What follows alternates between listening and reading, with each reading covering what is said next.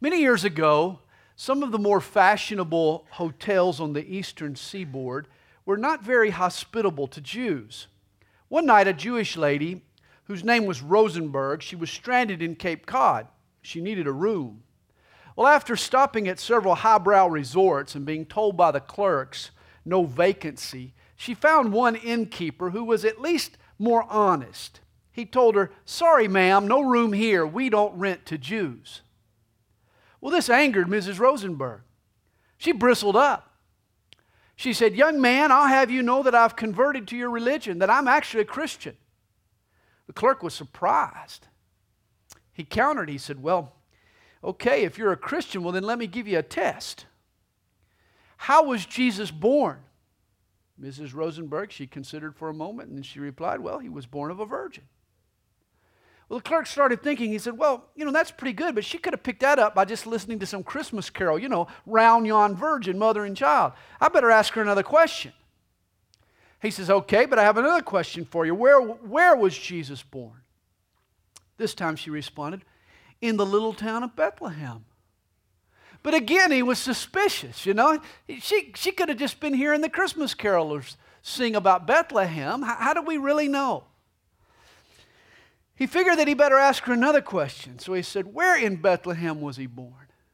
Mrs. Rosenberg answered, In a manger. But again, you know, the clerk was suspicious. Yeah, she could have just heard the children sing away in a manger. Finally, he asks her, he says, Okay, why was Jesus born in a manger? Well, at this point, Mrs. Rosenberg, she's pretty steamed, you know, she's angry.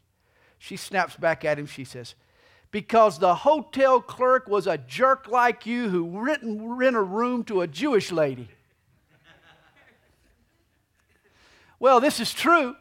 This is the beginnings of the Christmas story. Luke chapter 2, verse 7 sums up the story. And Mary brought forth her firstborn son and wrapped him in swaddling clothes and laid him in a manger because there was no room for them in the inn. In all of Bethlehem, no one would give up a room or a spare bedroom or a living room couch or even the corner of a hotel lobby for Mary.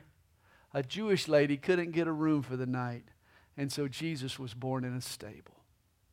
Amazingly, the creator of the universe paid a visit to his planet, but he was denied a room at the Motel 6 in Bethlehem. No posh hotels for Jesus while dirty donkeys whisk away the flies with their tails and hungry horses stomped with their hooves wanting more food, the Savior of the world was born. And then, after wrapping him in strips of cloth, she laid him in a manger. An exhausted teenage mom finally puts him in a feed trough so she can get a little rest. Despite the carols to the contrary, Jesus was laid in stickly, prickly straw and no one visited, at least no one you would have wanted to mention. Shepherds had an unsavory reputation. I mean, they were brawlers, they were immoral. Eastern Magi, they were these strange guys with mysterious backgrounds. They weren't exactly orthodox in doctrine. Neither of these two groups were the type of guests who would have honored a respectable Jewish home. Jerusalem's elders and rabbis, guests that would have mattered, they never showed up. Let me introduce you to Jesus, the man nobody wanted.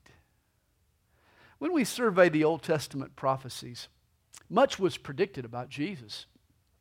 Heir of Abraham, king or Messiah, born in Bethlehem, conceived by a virgin, worked miracles, cured disease, taught parables, rode on a donkey into the city, appeared the very day the prophet foretold, died on a tree, rose from the dead.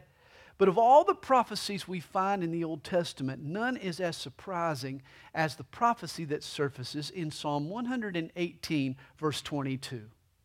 There the psalmist writes, The stone which the builders rejected has become the chief cornerstone. And here's the very next verse This was the Lord's doing it is marvelous in our eyes. The writer himself seems astonished by the revelation. The stone or the Messiah was the longed for Savior of the Jewish people. He was the pardon for their checkered past. He was the hope of their glorious future. What a shock to read in the psalm that he would be rejected. And the writer uses a strong word. It means to disapprove or to repudiate. His rejection wasn't just a case, an innocent case of mistaken identity. No, the Jewish establishment, they knew who he was, and they discarded him just the same. Jesus was the man nobody wanted. Neither Jew, nor Greek, nor Roman. Even the masses who witnessed Jesus' miracles, they turned on him at the end. John begins his gospel with the tragic thought. John 1, verse 11 speaks of the Lord Jesus. He came to his own, and his own did not receive him. John called him the light of the world, but then later in chapter 3 said, Men loved darkness rather than light because their deeds were evil. Humanity as a whole, and the Jews in particular, chose darkness instead of Jesus. Isaiah also saw in advance this peculiar twist of fate. Chapter 53 paints a prophetic portrait of Jesus. He is despised and rejected by men, a man of sorrows and acquainted with grief, and we hid, as it were, our faces from him. He was despised, and we did not esteem him the glory of heaven, the awe of the angels was despised by men. While in heaven, Jesus was the center of attention. He was the object of praise and love and admiration and respect. Jesus was the hot core of heaven's radiant glory.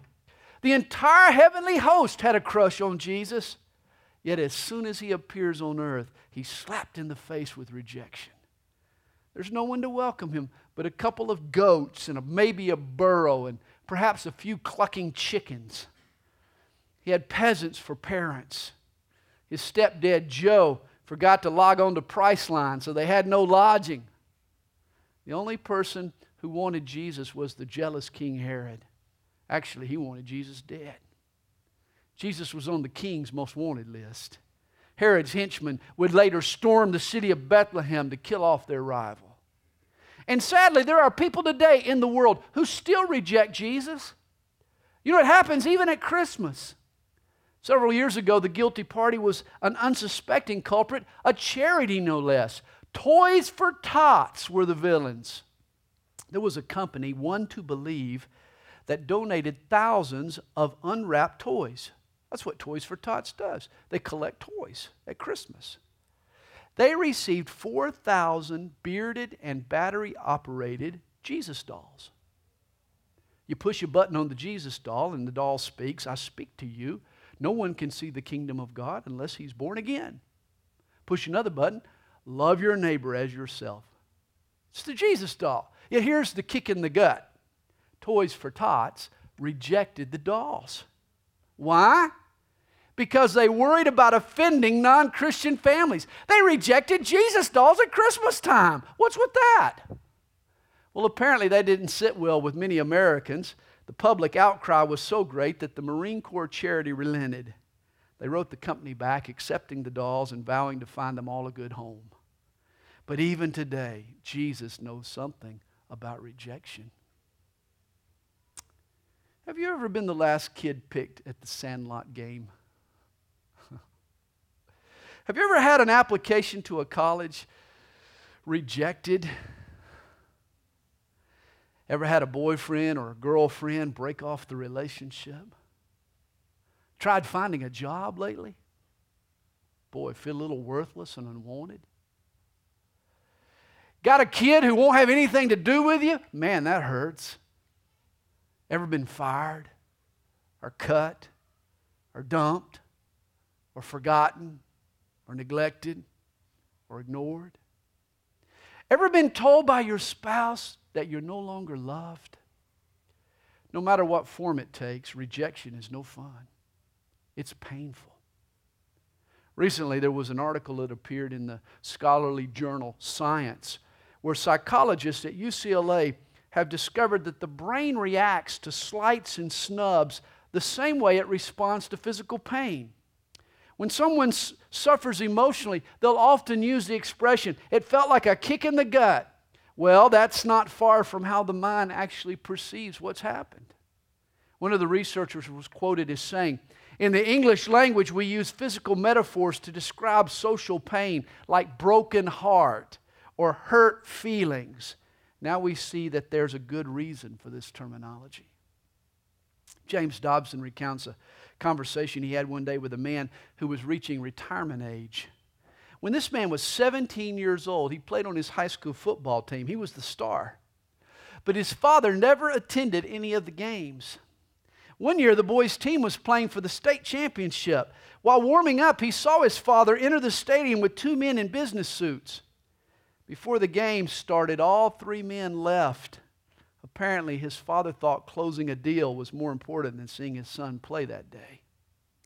The man telling the story was now 58 years old. It had been 40 years since that fateful night, but tears were streaming down his face like it was yesterday. You see, the enduring pain of a moment's rejection can linger for years. My whole life long, I dreamed of playing college basketball. Don't you snicker. I dreamed of playing college basketball. I hoped for a scholarship, but no meaningful offers ever came. I decided to walk on. And I made it through the weeding out process. I got down to the final cut. But when I twisted my ankle in practice, that was the death nail. I'll never forget the coach calling me into his office and asking if I wanted to stay on as the team manager. Talk about pouring salt on the wound. I wanted to be a starter, not a water boy. I wasn't ready to hang up my sneakers. I'll tell you, the rejection I tasted was brutal. For weeks, I felt worthless. It seemed like my whole world had ended. It's always a tough pill to swallow when you're told you're not good enough. And when you're rejected time and time again, it's like a kick in the gut. It becomes debilitating. Some people just shut down and give up on life.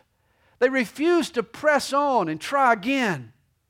They end up living on unemployment or dropping out of school or giving up on their dream or aborting a career prematurely.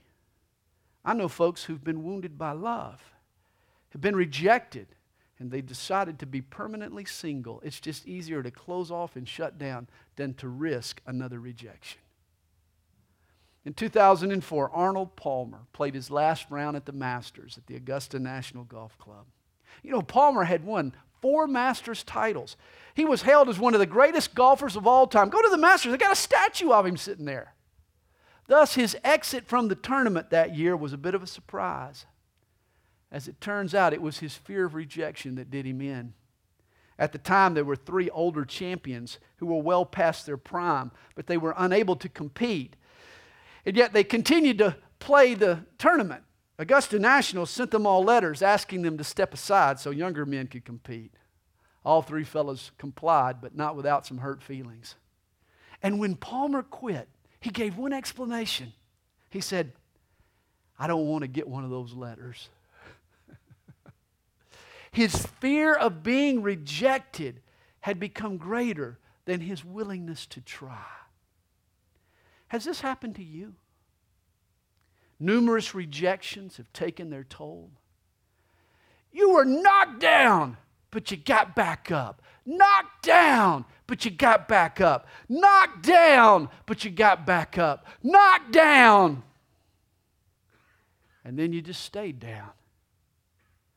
The day came when it wasn't worth getting back up. And that's where you've been ever since. You've stayed down. Something died in your heart. Hope died. Faith died. Love died.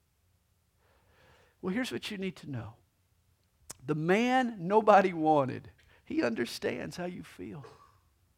Jesus has felt the sting of rejection and he has overcome. Despite your loneliness, you're not alone. Jesus has your back. The God who created you not only grasps the working mechanics of how you think and react and feel. He's absorbed the toll it takes when you're rejected. He's tasted all of the stuff out there that can happen to you. Jesus has assimilated the hurts you felt. He's experienced wounds to his psyche and breaks to his heart and hopes, his hopes have been battered. You remember on the day he visited Jerusalem, He, he, thought of how often he wanted to gather his people up to himself, but they were not willing. On that day, he wept. Jesus was forsaken by his most trusted men. His friend Peter denied him. One, one of his own betrayed him and turned him over to his enemies. Even before the executioners took their whips and laid the crisscross stripes across his flesh, Jesus had pulled a dagger or two out of his back. And here's the point just knowing that someone feels our hurts and understands our pain is the first step to believing that there might be help. Call it the power of empathy. See, your caring can cause me to care again. Recently, uh, NBA legend Shaquille O'Neal was in Washington, D.C. for an interview on a radio station. Now, now, when Shaq's in the room, you usually know it. He's seven foot one. He weighs 325 pounds. He's one of the most recognizable figures in sports, not just the NBA. And on this show, he boasted that he could get into the White House without an appointment. He's there, he's in Washington, D.C. He figured that with President Obama's love for basketball and with his celebrity status, he was a shoe in. He could just approach the gate, announce he wanted to see the president, and they'd let him right in. Well, actually, the next day, he decided to give it a try. He took a cab to the White House, walked right up to the gate, announced that Shaquille O'Neal was there, and he wanted to see the president. But guess what? Just like Shaq rejecting that basketball when that guy comes into the lane, Shaq got rejected. They told him no.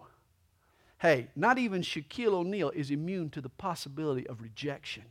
You'd think if ever there was a person who could escape rejection, it would be Jesus. But it was as if he came in the world just asking for it. I mean, Jesus was conceived in a virgin. That meant that even before he was born, there was this cloud of suspicion over his head. From the no vacancy sign at the end to the day in Nazareth when they almost threw him over the cliff, Jesus never tried to avoid public scorn. He seemed to relish the rejection. He was saying to all who would be rejected that he understood. For us, living in a fallen world makes rejection inevitable. But for Jesus, rejection was a choice.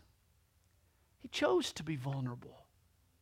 He is the man who nobody wanted in order to prove to folks like us who've lived their whole life long with feelings of rejection that He wants us.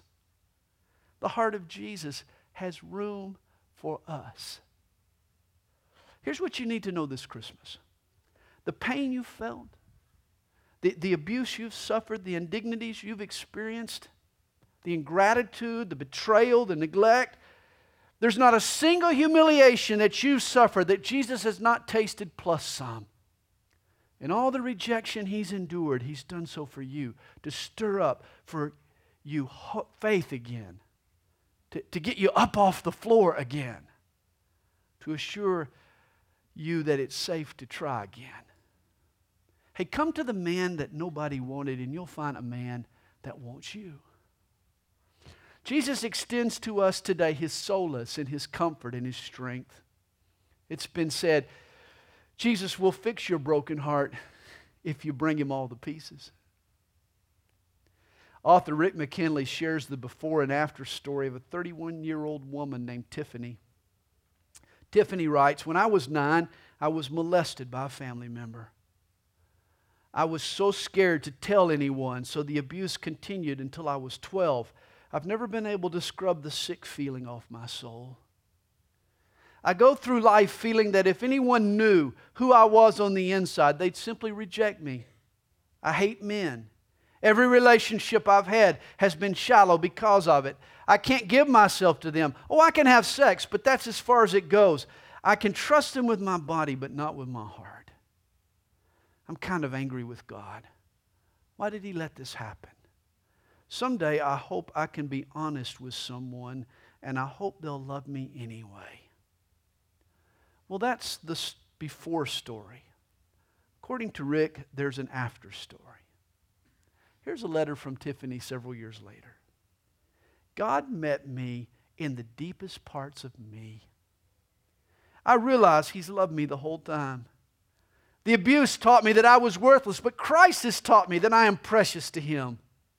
The greatest thing is that in His love, I can forgive the person who hurt me and move on. Moving on is a daily thing. I can't say the pain is gone forever, but it's different now. I'm still single, but I don't give my body to guys anymore. The love I was looking for can only be found in Jesus. You see, in Jesus, Tiffany found that person who loved her anyway. Only a person who's been rejected himself can love without assigning fault. Jesus knows Tiffany's hurts. He suffered just as deeply. He understands the cause of her dysfunctions. Jesus can empathize with the trajectory of her life and he can change it by his grace. He can work a miracle in Tiffany. And he can work a miracle in the Tiffany's here this morning. Let me share with you a strange thought. In a sense, rejection is a blessing in disguise. It is.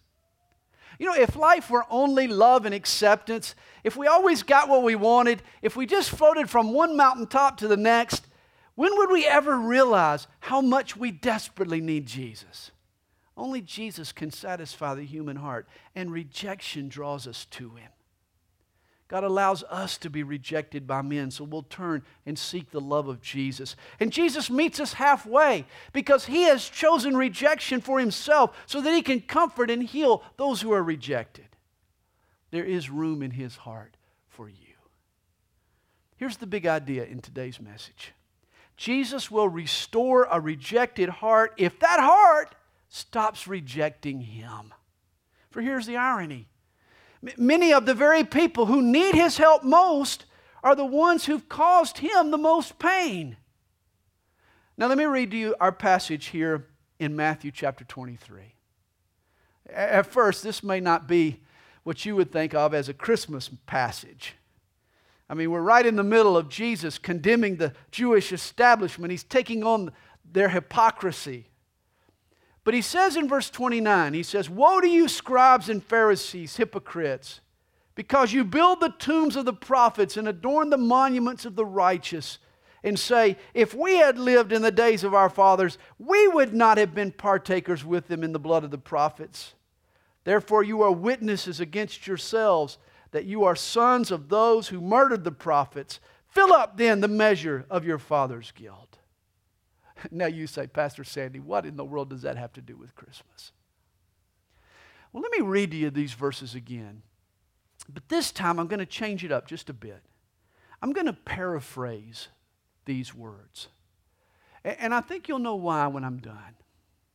It's as if Jesus is saying to us, Woe to you, scribes and Pharisees, hypocrites, because you set up your Christmas tree and deck the halls with decorations and say, If I had lived at the time of your birth, I would have given you my room. I would have found you a place. But you're lying. For even as you trim the tree in honor of my birth, there are still places in your heart where I am not wanted. The scribes and the Pharisees, they were the torchbearers of Judaism. They were the town's historical society, you might say.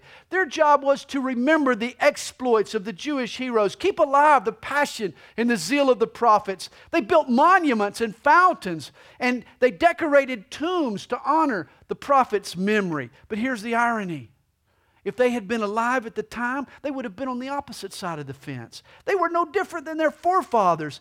These Jews would have joined in the killing of the people that they now honored. And here's what I'm concerned about this Christmas. For all over our fair land, hands are adorning trees and stringing lights and wrapping presents and making gingerbread houses. We're all busy celebrating Jesus. Yet, if we had been around at the time, would we have followed him? Would we have given up our room for him? Or would we have rejected him as almost every other person did at the time? Understand why Jesus was rejected. Oh, these reasons, they sound so familiar. The scholars in Jerusalem, they were too busy to be bothered with Jesus. They knew the whereabouts of his birthplace. They relayed to the wise men the prophecy of Micah that Messiah would be born in Bethlehem. They couldn't find the time to make the short walk, just a three mile journey from Jerusalem down to Bethlehem. They were too busy. King Herod was too threatened to visit Jesus. If Jesus was Messiah, it meant that he was King of Kings. He wasn't just a rival to Herod's throne, Jesus was his superior. Herod would have to bow and worship at his feet. Instead of bowing, Herod sent his stormtroopers in a failed attempt to eliminate the threat. And yet, this was the thinking that ultimately ended up in Jesus' crucifixion. For as an adult, Jesus once again threatened the Jewish establishment. He spoke out against their corruption. He ran the merchandisers out of their temple. He called himself God, which obligated men to obey him. And the power hungry rulers, they refused to yield rank to Jesus. So what? So they killed him. They were too threatened.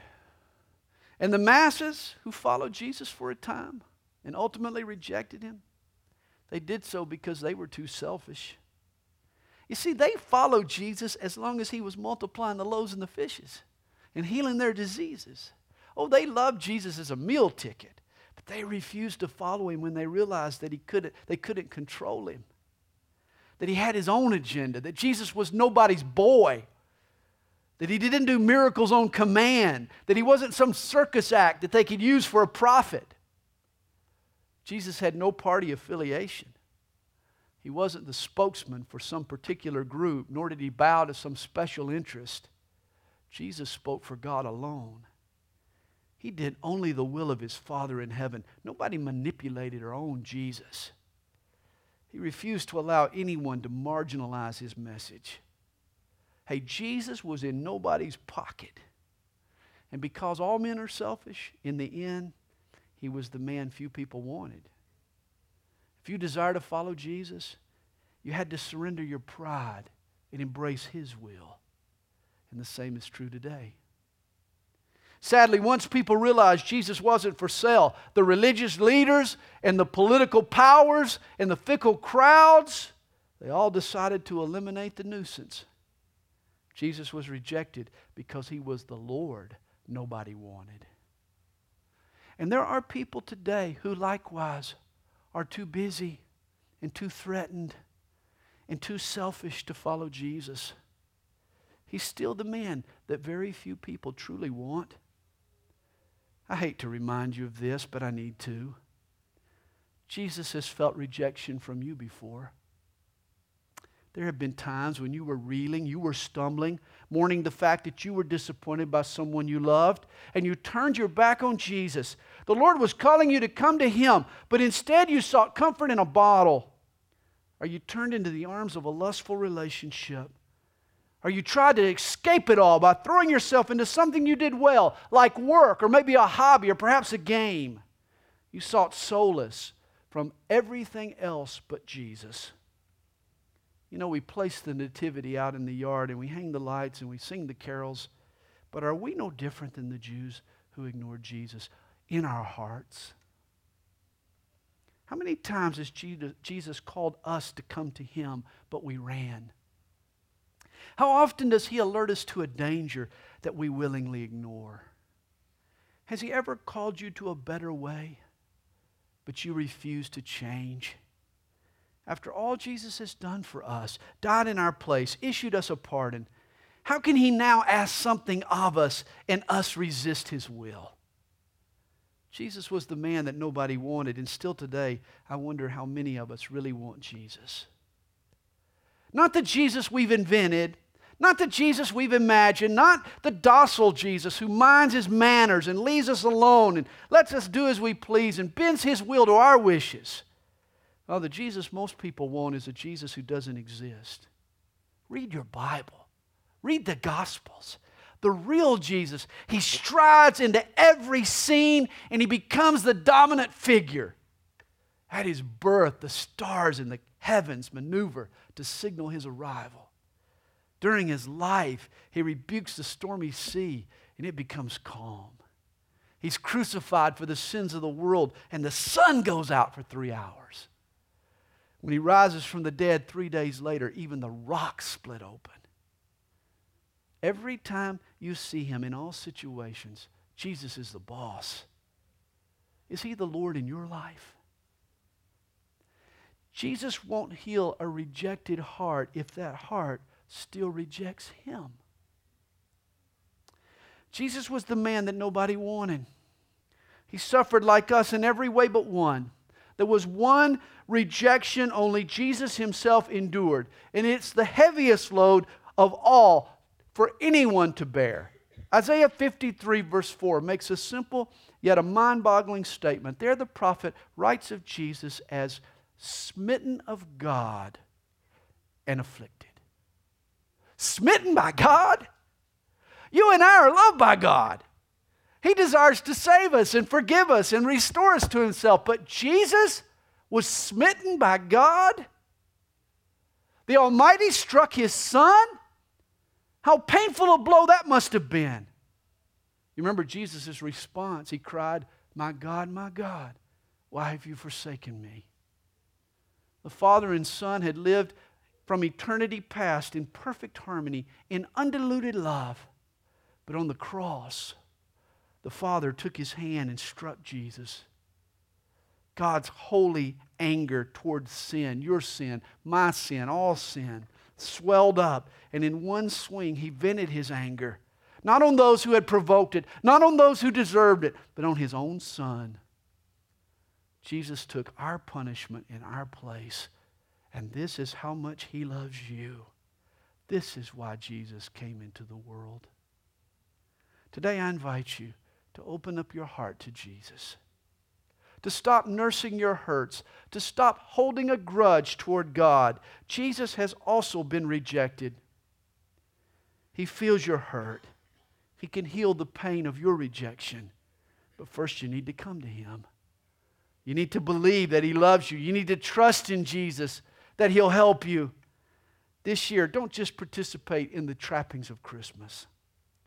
You can celebrate Christmas outwardly while inwardly rejecting God and His will.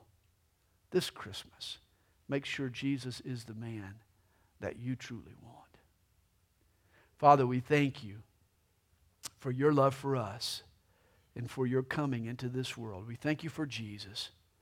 Not just that he come, but came, but how he came, how it speaks to us today. Lord, we, we marvel you, you didn't have to endure any of these rejections. You could have remained in heaven.